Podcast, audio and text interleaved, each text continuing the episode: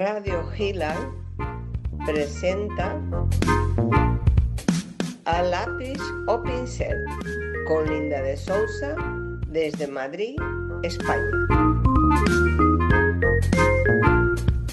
Buenos días México, buenos días Perú y buenas tardes España. Estimados oyentes, como siempre, agradecida por vuestra audiencia, os doy la bienvenida al programa emitido en directo por streaming desde México por Radio Gila. Este jueves 8 de octubre hablaremos del arte en Perú y tenemos con nosotros la artista Pamela Redondo Miranda, al artista peruano Leovigildo Cristóbal Valverde y la artista peruana Miriam Requena Bautista. Buenos días, Pamela. Bienvenida a nuestro programa. Eh, buenos días, querida Linda. Buenos días a Cristóbal y Miriam. Y muchas gracias a, toda la audiencia que nos está escuchando. Gracias a ti, Pamela. Buenas tardes, Cristóbal. Bienvenido a Radio Gila. gracias por la invitación a ese interesante programa a lápiz o pincel, como dices, tu programa muy interesante y sobre todo tener la magnífica oportunidad de poder este, comentar sobre el arte en el Perú, que es un tema bastante interesante hoy, sobre todo por la dispersión de los artistas que residen en diferentes países. Y saludos a todos los participantes. Muchas gracias, Cristóbal. Buenas tardes, Miriam, y bienvenida a Lápiz o Pincel. Hola, buenas tardes. Gracias por la invitación. Eh, un gusto de conocerte. Eh, hola Leo, Pamela. Pues aquí estamos eh, para compartir en esta entrevista, pues que está preparado, ¿no? Para, para, para compartir arte, cultura. Y aquí estamos. Muy bien, pues empiezo. Os paso a presentar a Pamela Arredondo Miranda. Nace en Cusco, Perú, en agosto de 1979, licenciada en Bellas Artes en 2005 en la especialidad de dibujo y pintura por la Escuela Superior Autónoma de Bellas Artes Diego Quispe Tito en Cusco, donde también estudia conservación y restauración de obras de arte. Diplomada en gestión cultural por la Universidad Nacional Mayor de San Marcos y en especialización de patrimonio y gestión cultural por la Universidad Católica sedes Sapientae. Empieza a trabajar en 2006 como docente de arte y creatividad en la ONG Instituto Cultural Andino de Apoyo a la Educación y al Desarrollo Integral, INCA, y más tarde en el Instituto de Educación Superior Tecnológico, CKC. Desde 2009 participa en la restauración de obras de arte para varios museos, iglesias y colecciones privadas siendo elegida en 2012 como conservadora responsable en la implementación museográfica y museológica del patrimonio prehispánico del Museo de Sitio Puca Marcas Cotiabal, realizando varios murales artísticos para instituciones educativas. Expone individualmente y organiza varias exposiciones colectivas participando en las mismas como artista. Destaco el sexto encuentro de artistas mujer Pachamama, Integrando Vida, o la exposición de arte Sumac Causal, homenaje al artista Juan de la Cruz Machicado, ambas en la Galería Museo del Banco de la Nación, Cusco, por citar alguna. Ha recibido varios galardones y diplomas de reconocimiento a su trabajo artístico, destacando el primer premio en murales y graffiti urbano, recibiendo varias menciones honrosas a su trabajo artístico. Hizo tres seminarios sobre política nacional de derechos culturales, conservación y restauración de bienes muebles y conservación preventiva del patrimonio cultural arqueológico en el Perú, todos en el Ministerio de Cultura. Estimada Pamela, como mujer creadora, preparada, organizadora de eventos y ganadora de premios a tu labor, ¿ha sido fácil lograr tan largo currículum en Perú? Eh, linda. Muchas gracias por eh, leer ¿no? mi, breve biografía. En realidad ha sido muy complicado, es, es difícil este, competir en un, en una sociedad bastante, que tiene bastante diferencias, ¿no? Bastantes, mm, em, ¿cómo podría decirlo? Hay bastante machismo mm, y nosotros eh, como gestora cultural surgió la idea, surgió el proyecto, el encuentro de artistas mujeres Pachamama, para visibilizar y empoderar a las artistas, empoderar a las mujeres y poder eh, ganar espacios, ¿no? Ganar espacios que habíamos perdido, eh, que habíamos perdido no por culpa de un sector, ¿no? De, de la, de la, un sector de los varones, digamos, ¿no? hemos perdido esos espacios por nosotros mismos, es nuestra responsabilidad. Y es así que surgen estos proyectos de empezar a, inculcar, incentivar a las mujeres artistas a, recuperar esos espacios, a empoderarse, a seguir creando, porque hay una carga muy grande en la mujer. La mujer es hermana, la mujer es hija, la mujer es madre, y hay demasiados roles que lo que que la acondicionan, ¿no? Para poder lograr también sus propias metas, ¿no?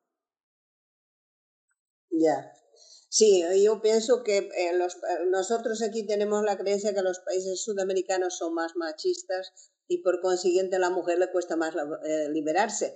Y tú eres muy modesta porque tu currículum es larguísimo, me ha costado mucho encogerlo.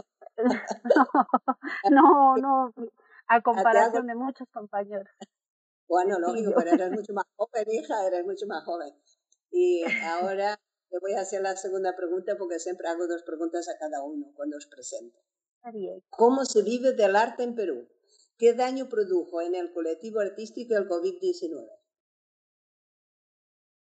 Eh, bueno, ¿cómo se vive el arte en el Perú? Ahorita, eh, bueno, durante todos estos años, eh, mm, como artista te hablo, les comento, eh, nosotros eh, hemos empezado a ser minimizados, nuestra sociedad ha dejado de dar el poder que representa el arte, ha dejado de darle esa importancia y nos han empezado a relegar. Nosotros los artistas trabajamos en taller, realizando trabajos independientes, este, a veces pocos son los que logran entrar a instituciones, eh, nuestro, nuestro trabajo definitivamente mm, ha sido, como te decía, ah, mm, durante todos estos años, poco a poco ha sido relegado a una esquina, ¿no? Y es momento, yo creo que nosotros los artistas, justo con esta pandemia, ha visibilizado la, crisis coyuntural, ¿no? La crisis que vive el arte, la crisis que viven los artistas artistas que no logran una, una jubilación, no logran, no tenemos una jubilación decente, no tenemos nada, no tenemos un seguro de salud.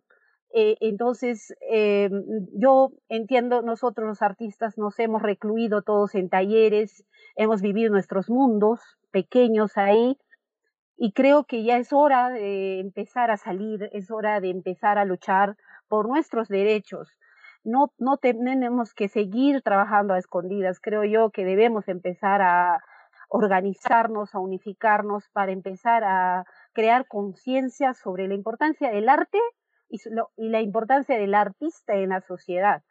Eh, y artista no solo implica pintura, ¿no? Eh, yo siempre les quiero recalcar eso, ¿no? El arte es, es un mundo, ¿no? Que es el teatro, la música, la poesía, es, es todo un mundo, ¿no? y nosotros, la mayoría considera que el pueblo, ¿no? considera que el arte solo es eh, eh, nada, un cantante, punto, ¿no? No, el arte es mucho más grande, mucho más mágico y espiritual, que necesita tener la importancia de vida que los, los gobernantes deben de darle, deben de otorgarle ese poder para poder transformar a la sociedad, ¿no? Ese es el miedo de los gobernantes, que podemos transformar a la sociedad y no les hace ninguna gracia porque la quieren transformar ella. Pero bueno, ahora paso a presentar a Leo Vigildo Cristóbal, la segunda parte del programa. Ya eh, profundizamos un poco más en lo que acabas de decir. Leo Vigildo, Jorge Cristóbal Valverde en el distrito de Ticlius, Bolognese, Ancas, Perú, en 1953. Del 68 al 71 estudia en la Escuela Regional de Bellas Artes Teófilo Castillo de Huaraz, Ancas, Perú. De 1972 a 1975 en la Escuela Nacional Superior Autónoma de Bellas Artes de Lima, Perú. Y entre 1990 y 1994 en la Facultad de Bellas Artes de la UCM, Universidad Complutense de Madrid, en España. Tiene su haber varias exposiciones individuales, destacando las del Museo de Valdepeñas, Castilla-La Mancha y las del Centro Cultural San Chinarro y de la Asociación Española de Pintores y Escultores, en Madrid, España. Expone individualmente en Badajoz, A Coruña, Ciudad Real, Madrid, Segovia y Zamora, participando en la 11 Bienal Ciudad de Zamora, en la 10 Bienal Internacional de Arte Suba en Bogotá, Colombia, en el noveno premio BMW de pintura en la Real Academia de Bellas Artes de San Fernando, Madrid, en el 36 y 37 Premio Internacional de Pintura Eugenio Hermoso de la Diputación de Badajoz, en el 83 Salón de Otoño de la AEP Madrid, en el 52 Premio Reina Sofía de Pintura y Escultura de la AEP, la Asociación Española de Pintores y Escultores, en Madrid. Recibe varios premios y galardones. A lo largo de su carrera artística, por mencionar alguno, el primer premio de pintura Escuela Regional de Bellas Artes Teófilo Castillo de Huaraz, Ancas, Perú, el Tritoma Gestión Cultural en el 84 Salón de Otoño de la EPE, el de Arte Público por la Igualdad y contra el Racismo en Madrid, el Premio Cosmetura y Medalla en Galería de Arte Moderna Alba, Ferrara, Italia, el primer Premio Nacional de Pintura Banco Popular del Perú, Instituto Nacional de Cultura o el Ministerio de Cultura, Lima, o el segundo Premio Beca Francia concedido por el gobierno francés en la Escuela Nacional Superior Autónoma de Bellas Artes del Perú, Lima. Pertenece a la Asociación Española de Pintores y Escultores, AEPE, representando a Perú en la ONG Connecting Cultures, expone, entre otras, en el Parlamento de Bruselas y en la Organización de las Naciones Unidas en Ginebra. Querido Cristóbal, tú que has estudiado arte en Perú y España, ¿qué diferencias encuentras en la forma de expresarse? Una pregunta muy interesante porque en el Perú la Escuela Nacional de Bellas Artes se fundó en 1918.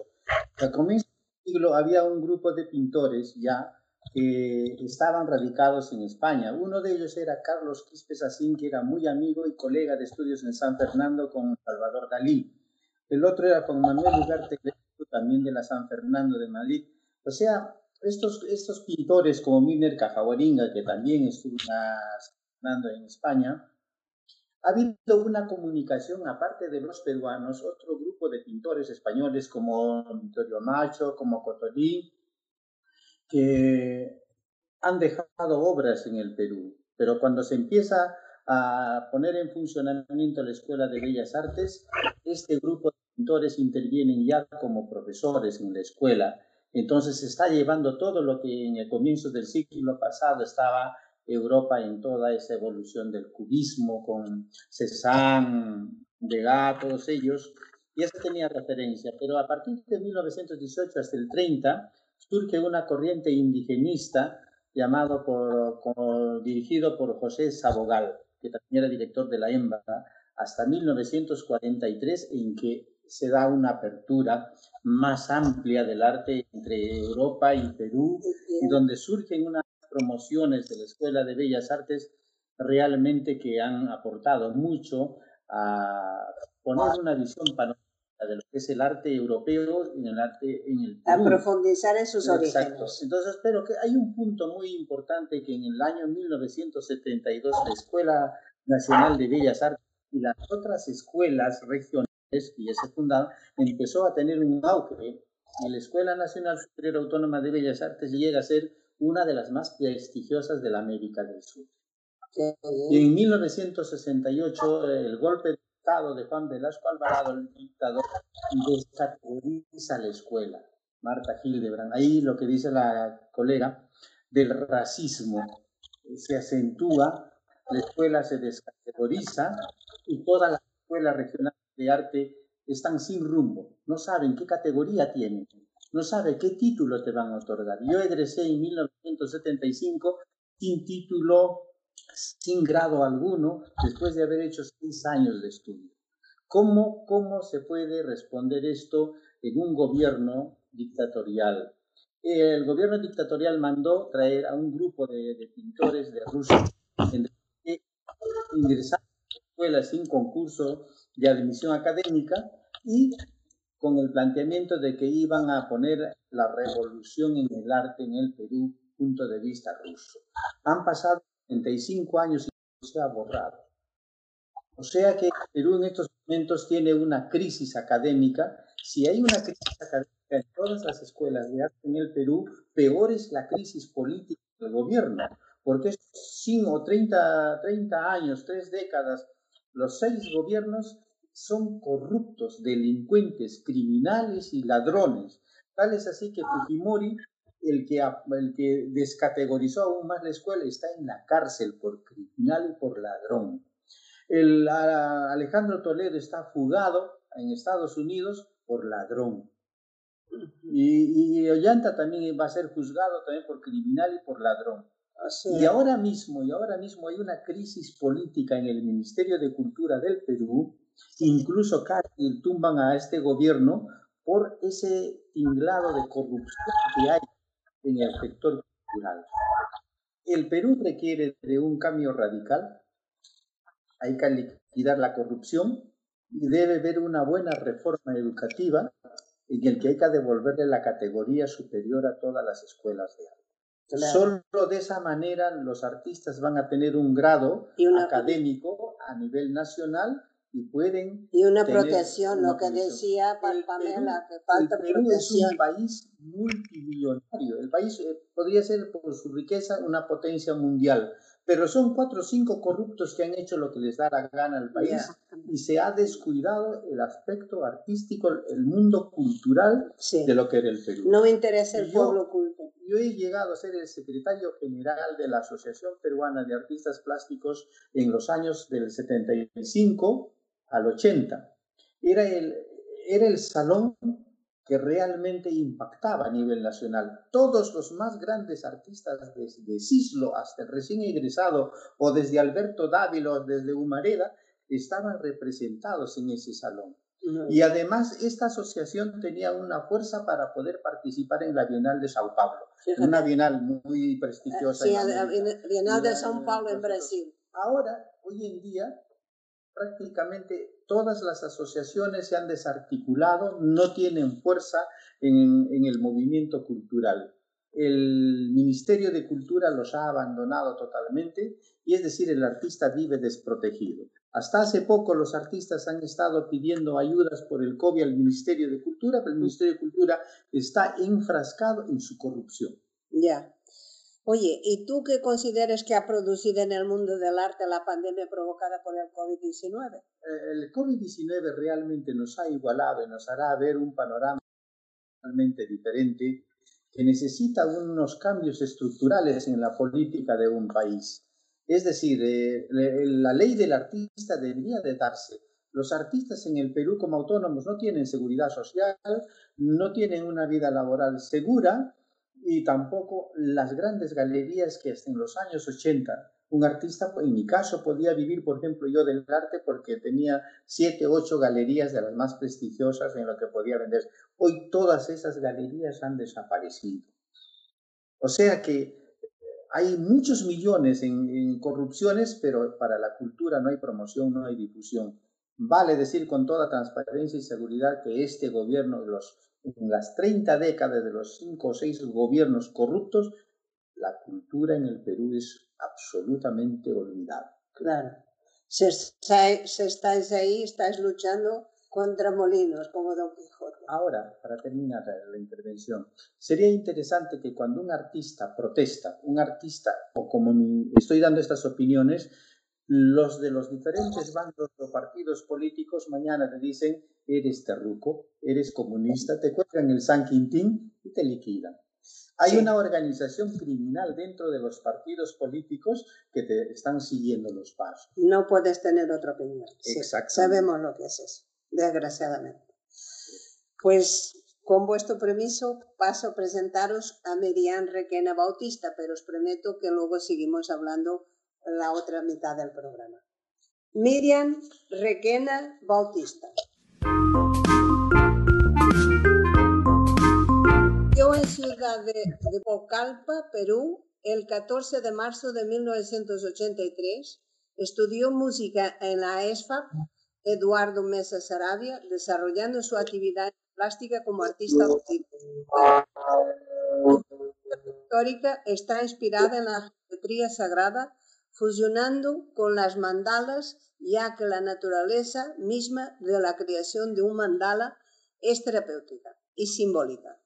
Las formas y colores que se crean reflejan el ser interior, por lo tanto, todo lo que se siente en ese momento del proceso creativo, cualquiera que sean las emociones que están saliendo, estarán representadas en el mandala ya que no se trata del producto final, sino del proceso.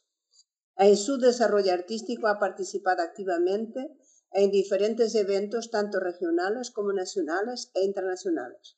Por ejemplo, en el 2016 pintura mural Terra Mítica en Tarapoto y con visionaria en Pucallpa. En el 2017 colectivo Mujeres Artistas Amazónicas en Pucallpa. Chimeria en Sedan, en Francia, en 2018. Mujeres Pachamama Cusco en los años 2018 y 2019. Sumac Warmi en Cusco en 2020, entre otras diferentes participaciones. Sus obras se encuentran en colecciones particulares y de distintos países. Fundadora de la Galería de Arte Visionario Mandala y Carica, miembro del Movimiento de Cultura Colorada de Pucallpa, Perú, vamos a pasar a hacerle sus preguntas. Apreciada Miriam. Hola. Hola, ¿qué tal? Quería saber una cosa que se pueden las mandalas como arte terapia ayudar a pasar mejor la pandemia que ha producido el COVID-19? Ah, sí, es una pregunta muy interesante, pues porque de eso, de eso trata el arte, ¿no? De que uno pueda sacar todo lo que lleva adentro. Y en este tiempo que hemos tenido y que estamos pasando de pandemia, el arte terapia, en este caso la creación de una mandala, es muy, muy personal, porque uno puede sacar lo que lleva adentro, ya sea que puede crear una mandala de adentro hacia afuera o de afuera hacia adentro, en el sentido de que si yo pinto una mandala de adentro hacia afuera, es porque quiero quiero sacar todo lo que, lo, que hay en, eh, en, mi interior, todo lo que estoy viviendo, toda es, esta situación acerca de estar pues eh, en casa, de estar encerrados, de no poder salir, con toda esta coyuntura que se está viviendo en cuanto a la pandemia. Y entonces, cuando tú buscas eh, a crear una mandala de de afuera hacia adentro, es porque estás buscando un centro, porque en el momento que estás, que estás viviendo tú, pues necesitas buscar, buscar tu equilibrio, buscar, buscar saber hacia dónde quieres, quieres dirigirte después de todo lo que está pasando, como tomar un momento de conciencia y poder decir, eh, voy a crear una mandala. A ver, la mandala, ¿qué va a, qué a sacar de mí? Eh, la mandala es muy terapéutica, ayuda mucho a liberar nuestro cuerpo, nuestra alma, nuestra mente y alienarnos en una forma tan, tan armoniosa, tan equilibrada con, con el universo, porque gracias a, este tema de mandala, de hacer arte terapia con esto, uno va sacando formas, va sacando colores, las cuales te enseñan cómo está tu estado de ánimo, capaz estás pasando momentos muy tristes donde reflejas colores muy grises, colores eh, muy opacos, o de repente estás pasando eh, problemas de pérdida de familiar. Entonces, al momento de la creación de la mandala, te va indicando cómo está tu ser, ya sea en la línea, en la forma, en el color, en, la, en, la, en lo que tú estás pintando. Y pues sí, el arte terapia, la creación de las mandalas ayuda mucho pues en, estos tiempos de COVID, ¿no? Porque eh, justo ahora, em, eh, por el mes de la juventud, el pasado mes de septiembre, el, movimiento Cultura Colorada a la cual pertenezco ha hecho un concurso de pintura a nivel nacional eh, con el tema el sentir de la juventud, qué es lo que la juventud siente en estos tiempos y cómo lo puede transmitir a través de una pintura. Puede estar em, poniendo su, su, su sentir, ¿no? En, en, que, en qué está viviendo en, en su zona, en, en, su, en su estado, pero como, como adolescentes.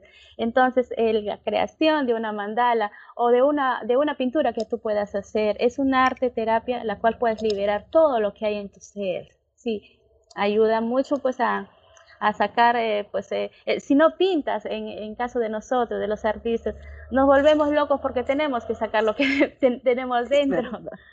Claro que sí. Mira, me has sugerido una pregunta, porque ya que eres miembro del Movimiento Cultura ¿Ya? Colorada, ¿en qué consiste ese movimiento y por qué causas abogan? Ah, ya.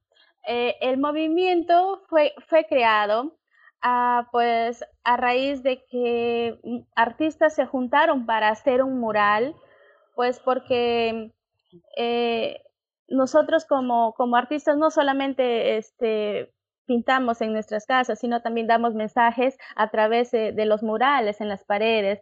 Entonces, este grupo se formó de una variedad de artistas. Son eh, artistas eh, de todo, de diferentes departamentos de, de, del Perú. Tenemos ar artistas que son de, de Lima, de Contamana, eh, de Pucallpa, de, de, Piura. Entonces es un, es un, equipo descentralizado, no necesariamente los integrantes son de Pucallpa o, o, de, o de, la Amazonía, es, eh, es, integrador.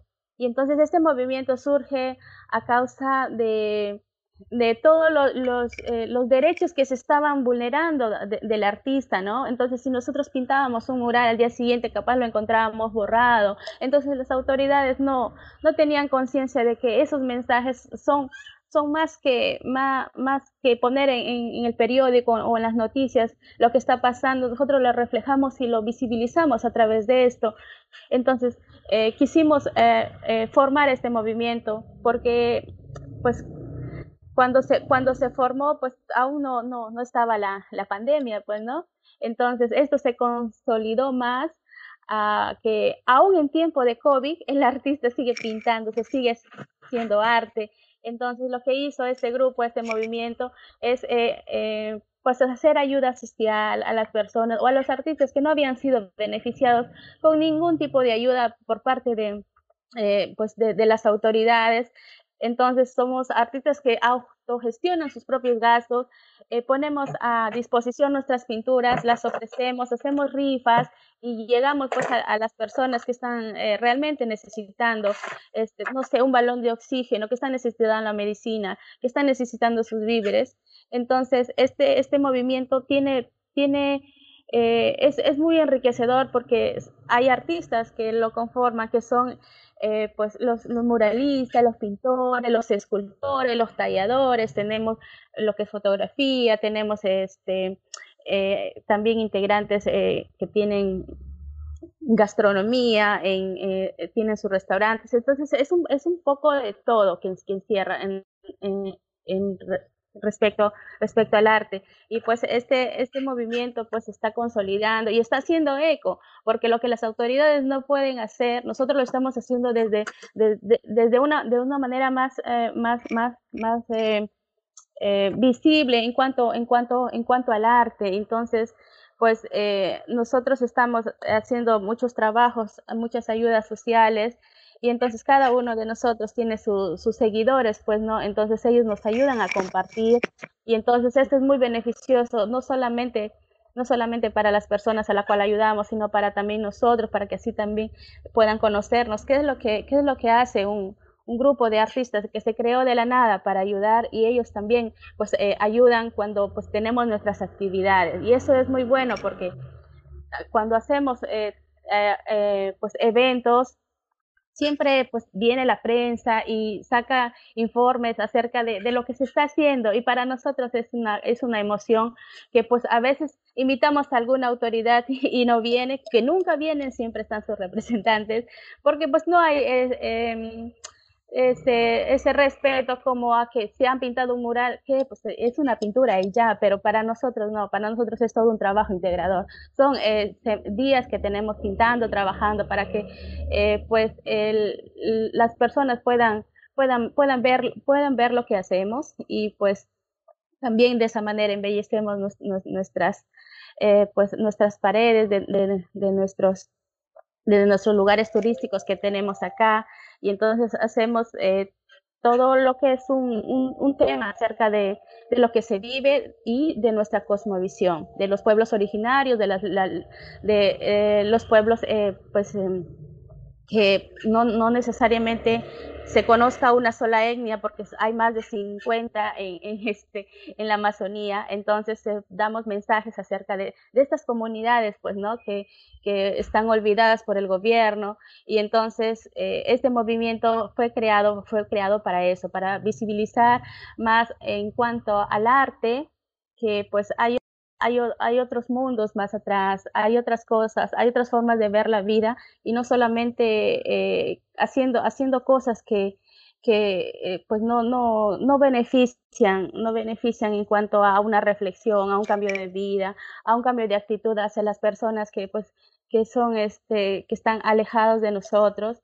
Y eso es lo que hace el movimiento, ayuda social, y pues poco a poco estamos eh, ganando mucho más eh, eh, ser más visibilizados acerca de lo que qué es lo que hace este movimiento que es sin fines de lucro con ganas de ayudar artistas este pues que solo nos, nos solventamos con, con todo lo, lo, que hacemos y, y, y, compartimos todos. Sí eso es lo, lo que hace movimiento cultura colorada. Muy bien gracias gracias Miriam Bueno, hemos terminado la primera mitad del programa, que es en la que os presento y os hago un par de preguntas y ahora pues hacemos una charla en común, podéis opinar todo sobre... Yo lanzo unas preguntas, pero si alguno quiere preguntar algo al otro, tranquilamente. Yo, por ejemplo, ahora mismo os pregunto, ¿en qué momento se encuentra actualmente el arte en Perú? ¿Hay interés por el coleccionismo? ¿Cuál se anima primero? Cristóbal, ¿quieres hablar tú? Mm, bueno, en el Perú hasta, la, hasta los años, uh, casi digamos a comienzos del 90, uh, había mucho interés por la colección de obras. Uh, se tenía mucho auge de las galerías. O sea que la Asociación Peruana de Pintores y Escultores eh, proyectaba exposiciones ya al interior del país con las primeras figuras del arte, de, tanto de como pintores, como grabadores, y se formaba ya un panorama mucho más amplio de lo que se estaba haciendo en el Perú. Ya no era demasiado localista o regional, sino se ampliaba a nivel nacional y se proyectaba a nivel internacional. O sea, Perú participaba en las grandes bienales. Y, ¿no? Entonces, ahora se ha perdido todo ello una de las ponentes ha dicho claramente que a nivel regional ni las autoridades toman interés. Pero sin embargo, cada región uh, es muy rico en cuanto se refiere al aspecto histórico de su arte. Y creatividad, Exacto, ¿verdad? Son muy creativos. En, en, el Perú antiguo, uh, tanto la cultura chimú, moche, huari, paracas, chavín, tenían sus características y sus estilos propios que evidencian hasta ahora en su cerámica y en su textilería. Tal es así que cada región, eh, incluso en el nombre de sus colores, sus tratamientos técnicos, perviven. Por ejemplo, Pucal, Pucallpa, Puca es rojo y Alpa es tierra roja, como tierra representa el sector, ¿no? Sí. Y, por ejemplo, Hatun Huito, porque cuando dice, es decir, el huito es un árbol eh, que, cuyo fruto da un tinte negro y con eso pintan perfectamente las telas, como la comunidad de los chihuahuitas, ¿no? Muy, Entonces, muy interesante. En algunos aspectos de esas técnicas pervive. Sí. Por ejemplo, en el callejón de Guaylas, ¿no? el departamento de Ancash, palabra quechua que traducido al castellano significa color azul. Ah, Ancash. Cielo y, y, además eh, todos los colores de esas épocas de la cultura chavín, eh, para inmortalizarlo, quizá, pusieron el nombre a sus ríos. Así, Yanamayu es el río negro, Escocha es la laguna azul, Pucacocha laguna roja, Escocha laguna amarilla. ¿Pero por qué? Eh, el color de la tierra, donde están ubicados las lagunas, cuando tú ves de cierta distancia, efectivamente parece que el agua fuera de color azul. Pero no es la tierra, es, es el cobre, ¿no? Que da un tinte medio verdoso, entonces lo ves una laguna azul. y la tierra amarilla que cubre la base de la superficie donde está emposada la laguna, de lejos ves el color amarillo. Entonces, la laguna amarilla eh, y todos estos detalles están en sus, recursos técnicos. Y yo quería saber, vosotros dos que estáis viviendo ahí, ¿qué momento estáis viviendo? Aunque Pamela ya nos ha adelantado un poco que no teníais ninguna ayuda y por consiguiente estáis pasando una etapa difícil en el mundo de la creación. Mira, mm, bueno, yo quisiera acotar. Este, Cristóbal, mm, y ahora sí ya te veo, muchas gracias. Eh, yo quiero, la, situación que se vive en la actualidad eh, del arte es, como tú decías, durante muchos años a la corrupción ha invadido, ha, ha destruido y se ha enquistado en las entrañas de este país y lo que ha hecho es, es apoderarse de la, de la, del área más frágil, más frágil y más, eh, podría decirle, más hermosa, que es el arte y la cultura. Mi país es un país lleno de tradiciones, lleno de historia y cultural, ¿no? Y que podría vivir muchos años, como tú decías, es rico, rico en, cultura, que podríamos vivir de ella, sostenerla, pero lamentablemente estos gobiernos que les han tocado poco a poco han empezado a depredarnos, a destruirnos. Tal es el caso que ahora en la actualidad tenemos un caso grave de corrupción, como decía, con el Ministerio de Cultura, que entrega una suma de dinero a una persona, este, no, una persona con amigos políticos y le, y le entregan y le durante años más de 185 mil soles dinero solo por hacer pequeñas campañas. En cambio, a nosotros, a los artistas, nos quieren apoyar con un apoyo COVID y nos dicen, presenta tu proyecto. Y el proyecto es, una, es un proyecto de más de 10, 15 hojas que te va a tardar casi dos meses de armarlo o un mes y medio de armarlo, mientras te vas muriendo, pues, así de simple. Entonces, si se dan cuenta, la, la, la política en el Perú ha, ha empezado, a, es un cáncer que tenemos, la política se ha vuelto un cáncer. Y la corrupción, su gran, también su gran, su gran consecuencia, ¿no? su gran enfermedad. Y lamentablemente el, el arte poco a poco se ha empezado a, a, destruir, ¿no? Yo, yo pienso así, pero me da, a mí me, me indigna muchas cosas. Por ejemplo, problemática de la violencia hacia la mujer que estamos viviendo en el Perú y en el mundo. La mujer en el Perú, en el, solo en el 2019 han muerto más de 180 mujeres en el Perú asesinadas. Y yo considero que el arte sería el único, el único capaz de influenciar, de transformar, el único que puede crear una sociedad igualitaria y tolerante. El único. Entonces, para eso yo definiría desde mi punto de vista como artista, como gestora cultural, exijo y siempre exijo de que se empodere al arte, se empodere la cultura para poder transformarnos, ¿no? Oye, Miriam, tú que tienes galería, ¿tienes coleccionistas que vayan a la galería para comprar obra? Ah, bueno, por estos tiempos, eh, pues las visitas estaban prohibidas porque igual tampoco no venían las visitas, no, no, no, no había este, pues este pase, ¿no? Para que puedan eh, eh, ellos la, las visitas y todo. Pero pues nosotros vendemos nuestro arte a través de, de, las redes, ¿no? Porque las visitas presenciales ya no podemos, ya no, ya no, ya no venían acá, ¿no? Entonces, pues a través de, nuestros amigos que pues siempre vienen, gente de afuera, gente del extranjero que viene a hacer su dieta de la medicina con las plantas sagradas. Entonces, una vez ellos terminado sus dietas, pues visitan eh, los lugares donde donde puedan encontrar este tipo de arte visionario que pues nosotros mostramos en nuestra galería entonces ellos pueden, pueden comprar parte de su viaje que han tenido, su viaje astral, y no, lo, no solamente lo puedan llevar como una experiencia suya, eh, eh, sino también como en una forma más visible ¿no? del viaje que han tenido, de las formas que puedan encontrar. Y entonces eh, esto, de, esa manera es lo que nosotros este, podemos vivir, vivir de nuestro arte y eh, a través de ellos eh, hacen como una cadena donde nos puedan recomendar y ellos pues se contactan con nosotros. Eh, porque aquí realmente de, vender una, una, pintura acá, pues es, casi nadie quiere comprar arte. Entonces, porque no, no, no hay este, e, este, e, este grado de cultura de, de, que, de que el arte pueda ser eh, una, una, forma de vida, no sino solo y está vendiendo su arte, pero detrás de todo eso hay una familia, hay gastos, hay toda una vida, pues, ¿no? Entonces no solamente es...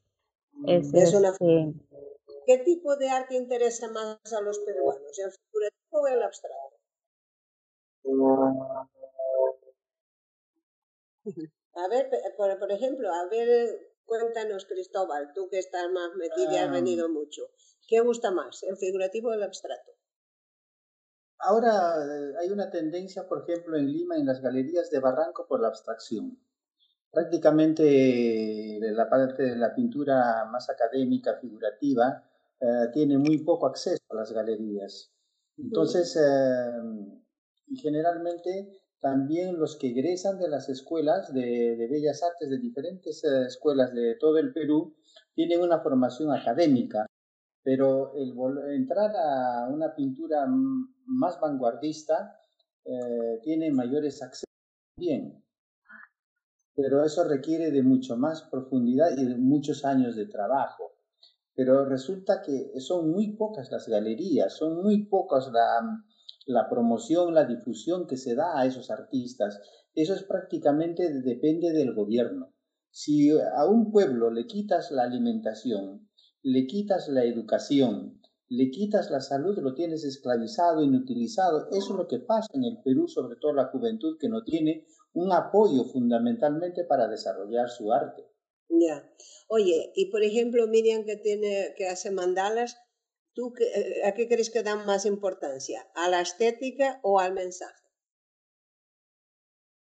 Ah, pues, eh, pues a la estética, porque pues te puede, te puede parecer un cuadro bonito, pero no necesariamente eh, sabes el mensaje o qué es lo que estás queriendo eh, eh, transmitir, ¿no? Entonces, pues el, el, hecho de, de, que uno pinte, pinte bonito no significa que tu, que tu pintura transmita. ¿No? Entonces hay, hay, hay, el hecho de querer solamente vender y el hecho de querer mostrar un mensaje que es totalmente diferente. Entonces eso ya pues depende de, depende de cada artista qué es lo que, qué es lo que quiere quiere, quiere mostrar o cómo su arte quiere que sea visto, tal vez como una manera comercial o como una manera más personal de, de poder llegar a, las personas en cuanto a lo que pintas. Ya. Pamela, ¿estás de acuerdo con Miriam? Totalmente de acuerdo. Totalmente de acuerdo. ¿Con qué dificultades os encontráis a la hora de proyectar vuestra obra y poder vivir de vuestro trabajo? Que ya estamos escuchando que muchas bastantes. Eh, mm, mira, personalmente yo, bueno, ya he encontrado la clave. La clave está en la enseñanza. La clave está en que nosotros los artistas tenemos que dejar estas cuatro paredes de taller y tenemos que salir a las calles. ¿Y, y cómo? Con un gobierno, con un gobierno, con, con un municipio, que implemente talleres de arte en los municipios, en las comarcas, en los barrios. Nosotros tenemos trabajo para, para más, muchos años. La cuestión es que tiene que haber ahí, tiene que haber ahí intención, tiene que haber ganas de querer, eh, de querer trabajar, de querer transformar a esta sociedad. Porque vivir del arte es muy complicado. Por ejemplo, en mi caso, yo trabajo, como decía Miriam, todo también por las redes. Un amigo, un cliente, alguien observa mi cuadro y me dice, me gusta, me encanta, píntame mi cuadro, hay un contrato, se lo pido, que tengo un negocio, hace este, y así van surgiendo los, los proyectos, ¿no? Este, y van de boca en boca, van, van promocionándote, ¿no? Este, y van diciendo, ¿no? Tengo una amiga que pinta murales, tengo una amiga que te restaura, tienes un santito, te lo va a poner el dedito, y poco a poco ahí que te van conociendo y vas viviendo de esos pocos, de esos pocos, ¿no? Pero eso no es suficiente si es como el caso de Miriam, que tienes familia, ¿no? En mi caso, yo soy soltera, pero igual tengo mi madre, mi familia, ¿no? Pero hay una carga que tienes que hacerte cargo, hay un alojamiento que pagar, eh, eh, luz, agua y muchas cosas, ¿no? Entonces, esta pandemia lo que ha hecho es visibilizar nuestra cruda y horrible realidad. Y lo que tenemos que hacer, creo yo, es organizarnos, al igual que el, movimiento mm, Cultura Colorada de Miriam, que tenemos que organizarnos, que tenemos que trabajar en equipo en bien, en bien de nuestra sociedad y también en bien de nosotros. Nos toca salir, porque adentro de taller, ahí creo que ya no estamos pues en el siglo XIV donde había un mecenas y que te podía pagar la pintura. Yo feliz, como quisiera haber nacido en esa época yo contentísima, estaría pintando ahí y me habría obligado a, darme mis óleos y estaría pintando mi comidita, mi vino, yo feliz, ¿no?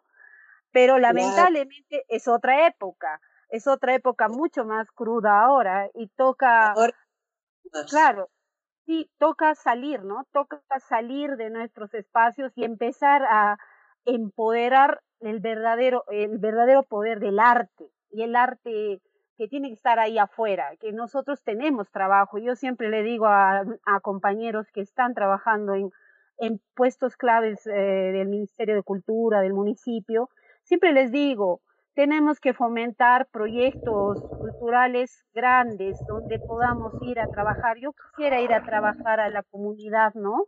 Quisiera ir a mis comunidades más pobres a enseñar arte, pero no hay esos recursos, ¿no? No hay, no hay, no hay, pero hay las ganas, pero no hay el recurso económico. No hay ayudas estatales.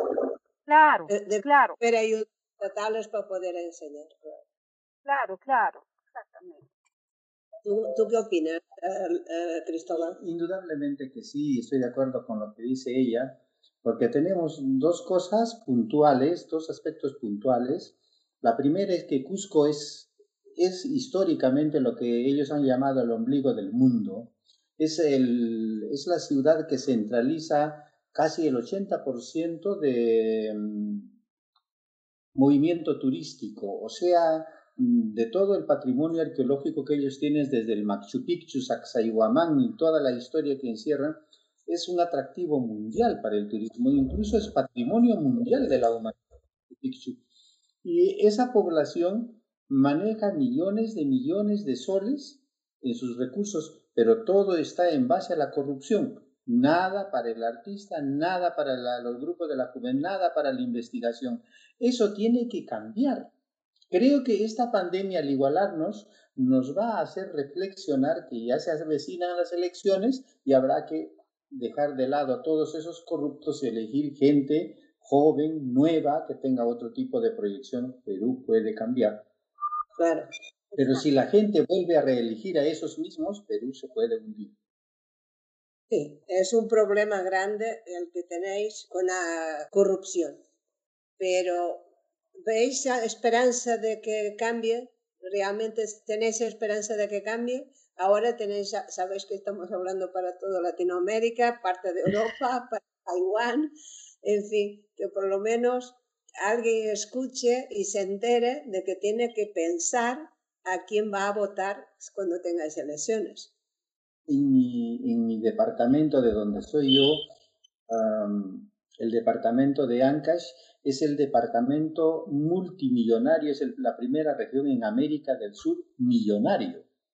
Las minas de antamina, son mil millones, no sé, un mil millones de soles, de soles, que tenía para disponer para la región, para el desarrollo. Todo eso ahí de la corrupción, tal que era el presidente de la región, organizó bandas de criminales y corrompió todo. César Álvarez está ahora en la cárcel. Pero todos esos millones... Acapararon el dinero y no lo han dividido entre todos. Entonces, ¿qué es lo que pasa? ¿Qué se ha hecho por la cultura? ¿Qué se ha hecho por la salud? ¿Qué se ha hecho por el desarrollo de las comunidades? Absolutamente nada. Es que el pueblo culto no se le maneja tan bien como el uh, activista de la mina, la mina, la mina más grande de América es la hija de Fujimori. Keiko Fujimori es accionista. Con que le paguen el 0,1 punto por ciento recibe millones al mes. Ya. Sí, Una, vergüenza. La verdad es que una vergüenza. Y hablemos de que de Ancash es la cuna de la civilización andina. Y hablando de arte, en la cultura chapín se originó la pintura sobre tela. Ya. Hace 6.000 años antes de Cristo los peruanos ya pintaban sobre tela y habían inventado el pincel, colores y técnicas de usar eso. ¿Y pintaban al óleo o al agua? Mira, al agua. Tenían mordientes en los pigmentos que no, no se desteñían los colores. Fragmentos de esas telas se han encontrado en, en el sur, en Paracas. ¿Por qué? Porque toda la del, del Perú era cementerio de todas esas culturas. Es así que los chavín iban a enterrar sus, a sus muertos hasta Paracas. Y ahí se han encontrado en los fardos uh, fragmentos de esas telas pintadas. El óxido de zinc ya se usaba en el Perú hace dos mil años antes de Cristo. Fíjate.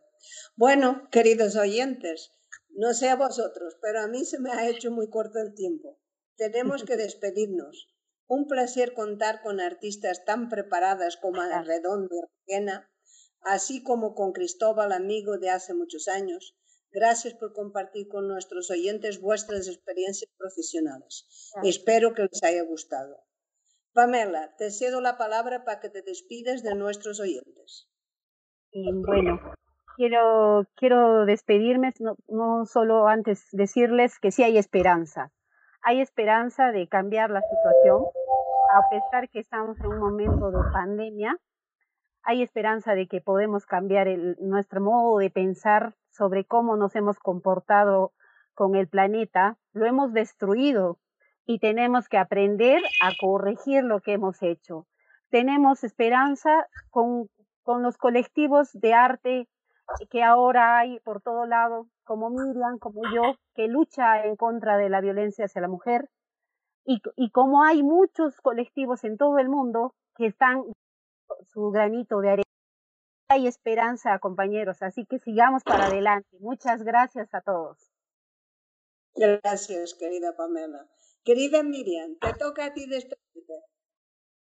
Bueno, yo muy feliz de haber compartido, gracias Leo, Pamela, Linda, por la invitación y por compartir con ustedes sus experiencias.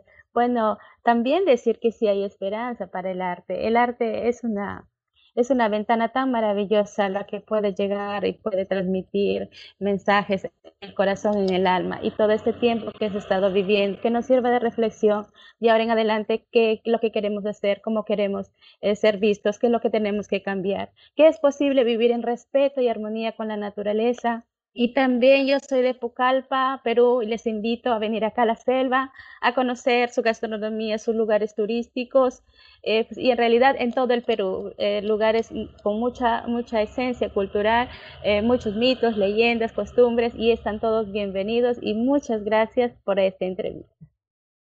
Personalmente me encantaría ir, pero voy a, a ver, si, ahora no podemos ni viajar. Estimado Cristóbal, como sabes, hoy te he invitado por lo que puedes aportar sobre el arte en las diferentes culturas. Te estoy muy agradecida. ¿Quieres despedirte de nuestra audiencia?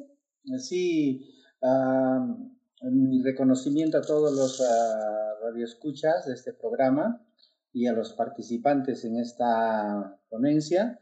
Me siento muy fortalecido al saber que hay una juventud tan talentosa, tan inteligente en diferentes partes, en diferentes regiones del Perú. Creo que el arte peruano se está reforzando día a día a pesar de sus problemas y la pandemia nos ha puesto a todos en evidencia de que hay una fuerte masa de juventud talentosa que tiene mucha esperanza y que tiene mucho que dar por el Perú y, aportar a la cultura universal. Nada más un abrazo desde tu programa para todos los oyentes y para todos los que hemos participado. Gracias, Linda, por esta invitación. Gracias, Linda. muchísimas gracias a vosotros por estar aquí. Gracias, gracias. De vuestras vidas. Estimados seguidores, daros las gracias por vuestra fidelidad a nuestro programa sobre arte en el Perú. Señoras, señores, gracias por estar ahí. Os mando, como siempre, un fuerte abrazo y un beso. Nuestro próximo programa será sobre la enseñanza del arte y contaremos con tres expertos profesores. Buenos días, buenas tardes, buenas noches, hasta siempre. Gracias, Leo.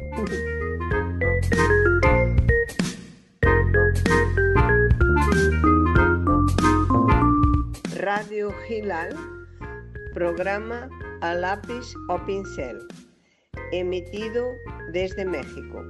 Muy buenos días. 嗯。